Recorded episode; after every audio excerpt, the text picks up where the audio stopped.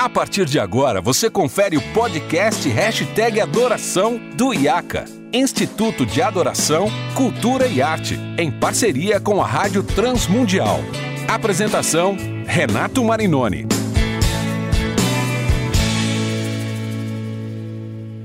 Olá, seja bem-vindo a mais um episódio do podcast Hashtag Adoração, em parceria da Rádio Transmundial e com o IACA, Instituto de Adoração, Cultura e Arte. Eu sou Renato Marinoni e hoje, mais uma vez, tenho a alegria de receber dois queridos amigos que uh, vão agregar muito nesse bate-papo sobre análise de letra, uma conversa mais franca, mais profunda sobre o que temos cantado como igreja. Então, mais uma vez, é uma alegria receber Fábio Sampaio, compositor, músico, ministro de louvor. Fábio, seja bem-vindo. Prazer estar com vocês aqui mais uma vez e o papo tá bom. Tá muito bom. Direto dos Estados Unidos, via Skype, graças a Deus pela tecnologia, nosso amigo Vitor Fontana, teólogo, escritor, youtuber, pastor, cara é fera. Vitor, mais uma vez, seja bem-vindo.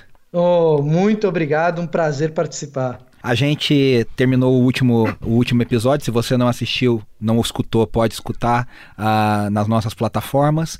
A gente terminou falando sobre a música A Casa é Sua, né? Uma coisa que incomoda um pouco a nós três. É essa ideia mais ampla em muitas outras canções. A gente está pegando essa como um bom exemplo dessa coisa do ser humano que tem a capacidade de fazer algo em seu favor, né? Isso é uma coisa que, que realmente tem como o Fábio disse, vem de algumas tradições teológicas, isso é muito comum, né, Vitor? A gente tem essa, essa luta aí para essa batalha para mudar um pouco a mentalidade, esse jeito de pensar, né?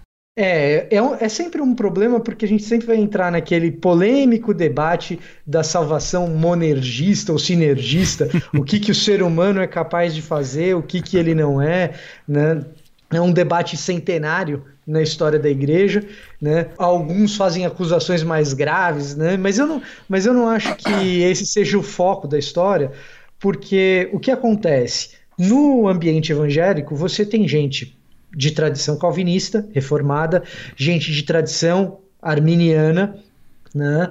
É, em qualquer uma dessas duas tradições, seja calvinista, seja a tradição arminiana, calvinista como a minha, vou deixar aberto aí, né? é, em qualquer uma dessas duas tradições, o que a gente não pode nunca achar é que o nosso papel é o papel do protagonista. Uhum. Exato. Não é. Não é. Aliás, não é em nenhum aspecto e não é na teologia de Armínio também. É, ela ecoa né? muito mais esse, essa, esse individualismo antropocêntrico pós-moderno do que uma tradição arminiana, por exemplo. Especialmente a tradição arminiana que seja alicerçada nos textos de Armínio de fato. Uhum. Né? É, eu acho que, que tem uma, um, um, aspecto talvez que vá, que, que talvez até, até fuja um pouco quando a gente fala em tradição teológica, porque eu acho que reflete um pensamento vigente da cultura gospel contemporânea, né? É uma expansão ou talvez um, uma exacerbação de um pensamento de fato da importância do homem na, na, na, equação, né?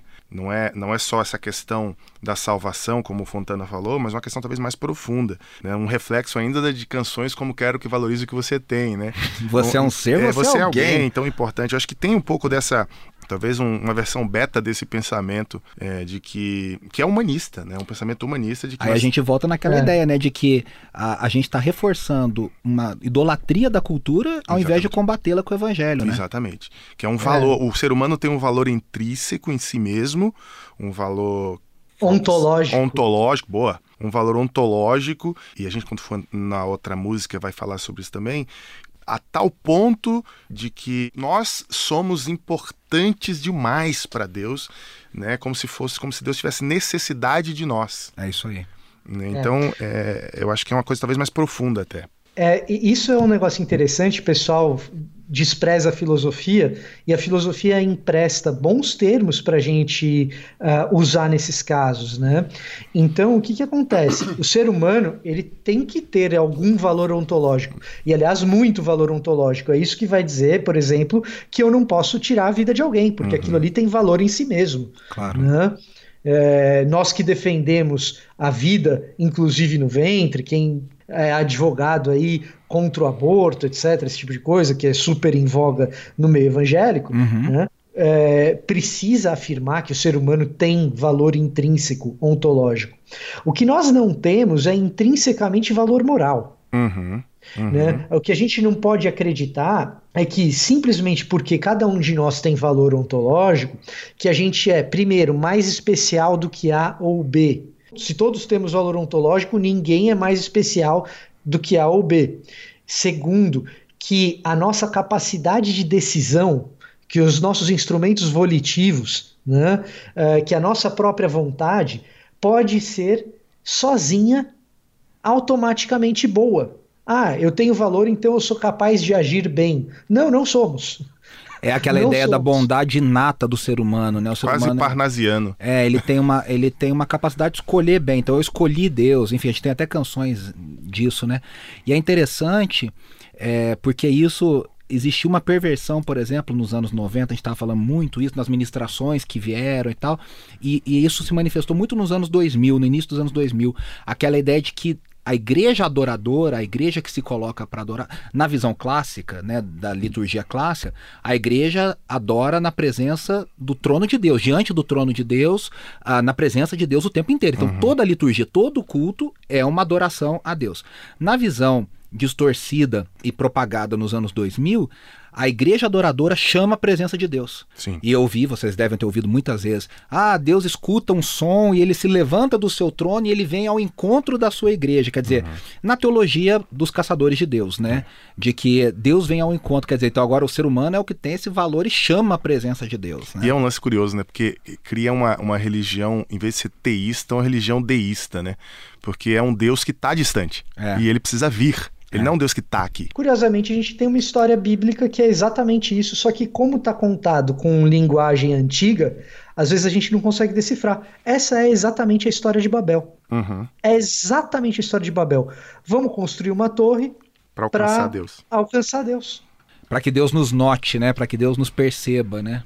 E ele nota, ele percebe. Ironicamente, ao notar e perceber que as pessoas estão querendo fazer um nome para elas grande o suficiente porque tem a percepção de Deus ali, ele fala: você quer ser famoso? Você vai ser famoso pela sua confusão. Né? Mas a história de Babel é exatamente essa. Eu construo um zigurate né? Eu faço uma grande construção, quero que os povos ao redor do povo israelita faziam, eu construo um zigurate para que Deus venha visitar como símbolo do meu poder, da minha capacidade de atrair a atenção de Deus uhum. diante dos outros. Você é especial, você é capaz de construir a sua própria torre. Sempre lembre-se disso, você é especial. A gente vai falar da canção Não Quis Ficar do Diante do Trono já em seguida, mas é a teologia que estava em voga desde, por exemplo, a gente está falando da casa é sua, mas é a teologia que está em voga desde o Olha para mim, do uhum. toque no altar, do depois virou trazendo a arca, né?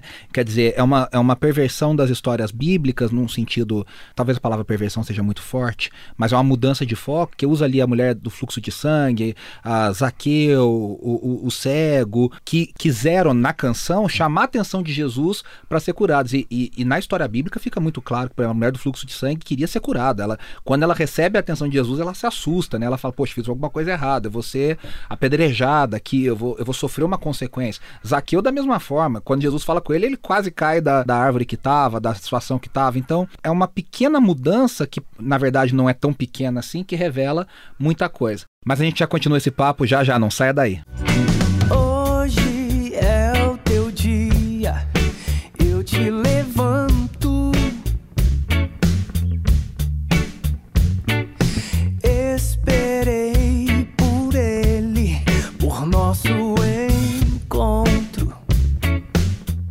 Continuando aqui o nosso papo com Fábio Sampaio e Vitor Fontana, a, a gente vai analisar falando sobre tudo isso. A canção não quis ficar do Diante do Trono. E é interessante porque eu tenho uma história, como a maioria já sabe, pessoal com Diante do Trono. Até escrevi para Ana essa semana falando que esse álbum que saiu outra vez, que é o Diante do Trono 19, para mim é o melhor álbum do Diante do Trono em muitos anos. Uhum.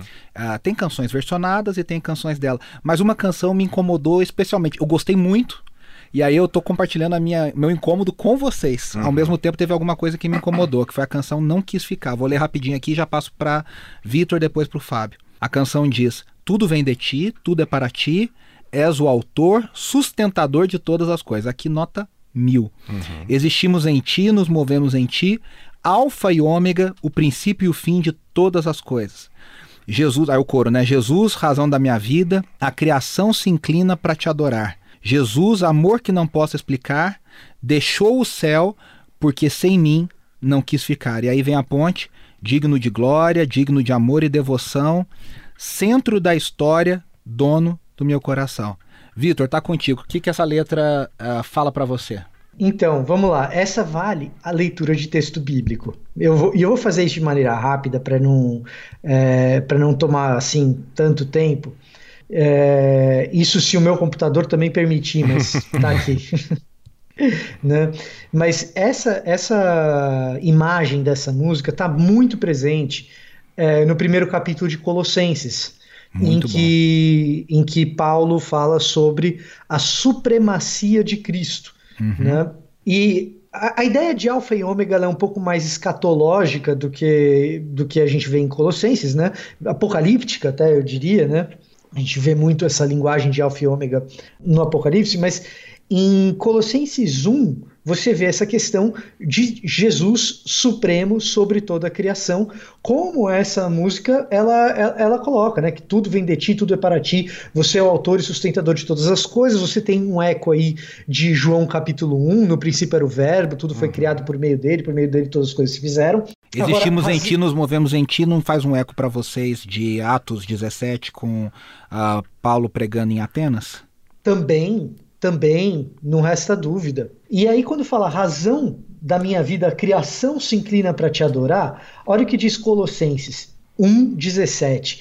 Ele é antes de todas as coisas, e nele tudo subsiste. Ele é a cabeça do corpo, que é a igreja, é o princípio primogênito dentre os mortos, para que em tudo tenha a supremacia. Exatamente nas linhas do que essa música vai dizer. Só que tem um detalhe no versículo 20, diz assim: E por meio dele, Deus reconciliou consigo todas as coisas, tanto as que estão na terra quanto as que estão nos céus, estabelecendo paz pelo seu sangue derramado na cruz. Né? Reconciliasse consigo todas as coisas, tanto as que estão na terra quanto as que estão nos céus. A linguagem de Alfa e Ômega, e essa linguagem é, de dono da criação, que tudo está nele, por meio dele todas as coisas foram feitas, uhum. ela é uma linguagem do aspecto cósmico do ministério messiânico de Jesus, da reconciliação de todas as coisas com ele. Então, quando a gente fala que Jesus deixou o céu porque não poderia ficar sem mim, cara, isso até é um pouquinho de verdade, mas é reducionista. Uhum. É isso que, porque... essa, isso que me incomodou. É, é porque, assim, é, você pode até tentar achar uma liberdade poética aqui, de dizer que ele nos ama, né?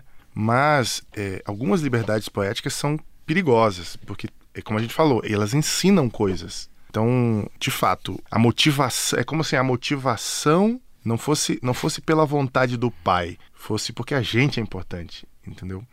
Isso, isso para mim é perigoso. Exatamente, o texto de Colossenses está dizendo exatamente isso: que Jesus veio pela vontade do Pai, né? que queria que habitasse nele a plenitude. E que no projeto de resgate, é, ele estabelece a harmonia, estabelece shalom, né? a paz, entre toda a criação. Uhum. Que tinha se desfeito no pecado, que se, tinha se desfeito na queda. Então, a gente pegar individualizar isso um trecho que é notadamente um trecho escatológico no seu aspecto mais amplo de escatologia geral, e a gente pegar e dizer que isso é um trecho de escatologia individual, é um pouquinho problemático, sim. Né? É um não, e sem falar que, que é a igreja, né? Não sou eu, né? Pois é. é, pois é. E, e, é, isso me incomodou bastante, e eu queria ouvir vocês, né? A gente nem tinha conversado antes, justamente por isso, porque todos concordamos. É verdade, é claro que, que Jesus tinha o alvo, a salvação também, coletiva e também pessoal. A gente também não, né, o, o cristianismo sempre enfatizou essa individualidade também. Né? Aliás, grandes conquistas da, da sociedade ocidental vieram por esse viés é, cristão de, do valor do indivíduo, do valor uhum. da vida e tudo mais. Mas é, é um negócio, aliás, para mim até soa um pouco contraditório da letra toda da canção. A canção ela joga tanto para essa adoração cósmica, para essa celebração da divindade e da primazia de Jesus e tudo mais, e de repente eu pego e falo que tudo isso está a serviço de mim, assim, não, não uh, o valor está, está em mim, né? Eu não sei, Vitor, que, que, como é que a gente pode equilibrar isso aí? Olha, é, eu acho que assim, de novo, o equilíbrio ele vem uh, de uma, primeiro, de uma explicação junto com a música que, se você é líder de louvor, às vezes cabe você uh, explicitar esse aspecto mais amplo do agir de Deus em relação a toda a igreja e não tão individualista. É papel do pregador também e isso também a gente tem que responsabilizar os mestres e pregadores na igreja. Porque o músico, o compositor, ele tem que ter liberdade para colocar no papel aquilo que está no coração dele. Agora, um coração obediente, subserviente à palavra, informado pela palavra, ele é produzido na medida em que existe discipulado.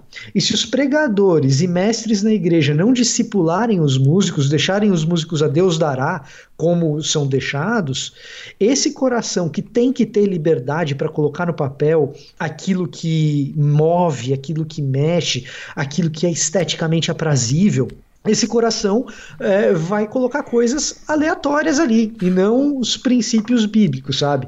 Então, um pregador cujo púlpito seja constantemente uh, pautado uh, pelos aspectos cósmicos da redenção de Cristo, constantemente pautado pelo amor de Cristo, pela sua igreja, constantemente pautado uh, pelos valores comunitários da noiva e do corpo. É esse pregador vai gerar no seu meio pessoas que são capazes, primeiro, de entender que a nossa teologia não pode ser tão individualista, e segundo, músicos que ao compor estejam atentos para essas realidades, e mais do que isso, que ao enxergar nessa beleza comunitária, ao enxergar essa beleza bíblica comunitária, ao enxergar essa beleza da noiva é, que Cristo aguarda, mesmo que essa noiva, como diz Oséias, seja adúltera em muitos aspectos, essa beleza vai invadir o coração do poeta e é essa beleza que vai para o papel, entendeu? Excelente. Nos lugares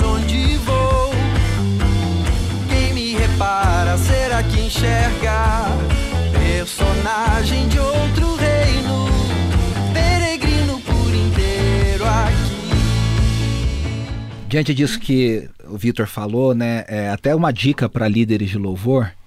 E, e particularmente eu acho que toda essa responsabilidade muito séria que o Vitor falou dos pregadores, dos mestres, dos líderes, líderes de louvor, quem tem essa qualidade teológica tem uma má vontade. Vamos dar o um exemplo aqui do Diante do Trono, que é o que a gente está falando. Existe uma má vontade. Se a gente for analisar na prática, as polêmicas envolvendo o Diante do Trono e a Ana e o pessoal são muito mais extra canções do que nas canções. Se a gente parar para pensar, tem duas, três canções do Diante do Trono que talvez sejam um pouco debatidas, que podem ser questionadas na letra, mas 90 e tantos por cento são letras boas, cristocêntricas, bíblicas, bem cantadas. E aí, Fábio, eu te faço uma pergunta agora, como líder de louvor, o Vitor falou desse papel do líder de louvor, você cantaria essa canção com a sua igreja? E a pergunta é, se cantasse, como é que você acha que a gente pode aplicar isso diante disso que o Vitor falou de preparar, ensinar e mostrar como é que isso pode ser encarado de forma melhor ou correta? Olha, eu não sei se eu cantaria essa música, porque eu vi ela só uma vez. eu não posso nem, nem fazer um juízo de valor se eu gostei da música ou não. Mas já aconteceram situações na, no nosso convívio da igreja onde a gente tinha questionamentos em relação à letra. E qual foi a solução que a gente achou? Não era nada herético nesse sentido, mas que dava margem para uma interpretação equivocada. Então, é, o que, que, a gente entende? É, quando é uma coisa mais poética e que dá margem para interpretações, é justo, é, é coerente e é sincero que se explique se fale, porque se faça o link entre o que você está cantando e o que foi ensinado ou o que vai ser ensinado, se faça as devidas considerações. Olha, isso não é exatamente isso, isso quer dizer. Eu acho que é legal isso. Porque, de novo, se música ensina, aproveita o momento da música para ensinar sobre ela também. Então, já aconteceram situações assim, onde uma. Eu, por exemplo, achava a música problemática, muito problemática, é, muito triunfalista. E aí, conversando com o pastor, ele falou: não, mas eu vou, eu vou resolver esse problema na mensagem. A mensagem vai, vai endereçar bem a música. Aí eu falei, bom, aí perfeito. Porque a mensagem ela complementa os gaps da música. Mas aí você tem que ter um trabalho muito integral, né? O, o, Andy Stanley, de novo, nesse livro que eu tô lendo, o Andy Stanley fala isso. Acho que o Victor conhece bastante o trabalho do, do Andy.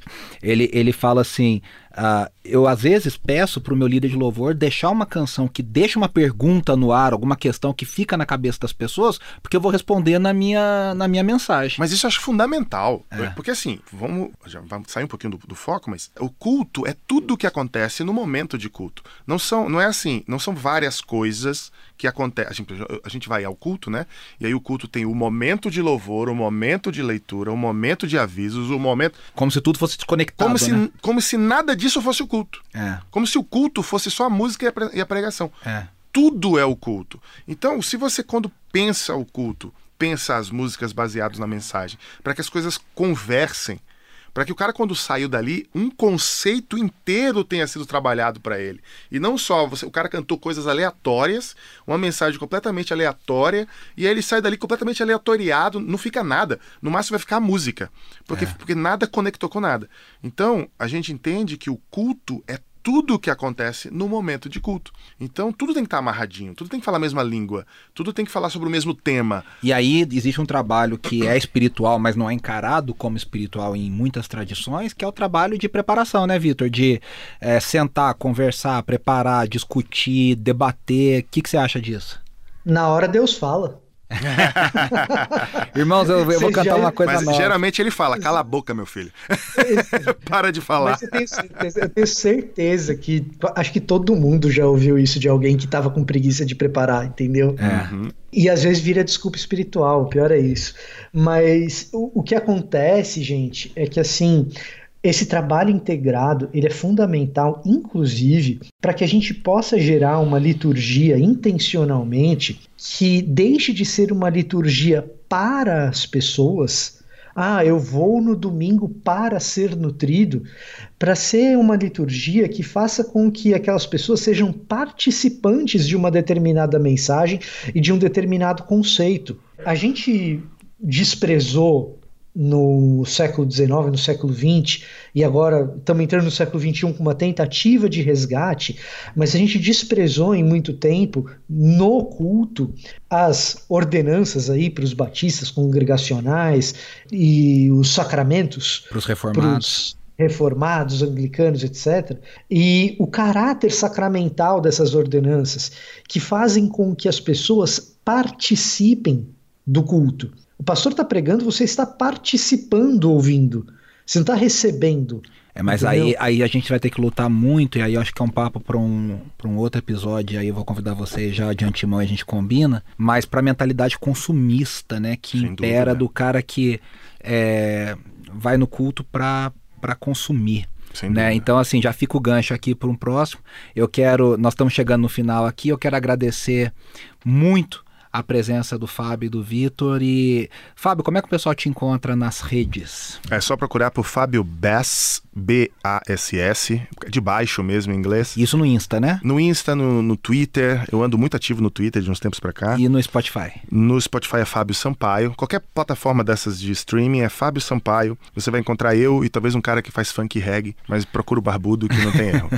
Vitor, como é que o pessoal pode ah, descobrir você, o seu canal, suas redes, estar em contato com tanto conteúdo? Você está sempre no Bibo também, né? Com o nosso amigo Bibo, então fala um pouquinho aí.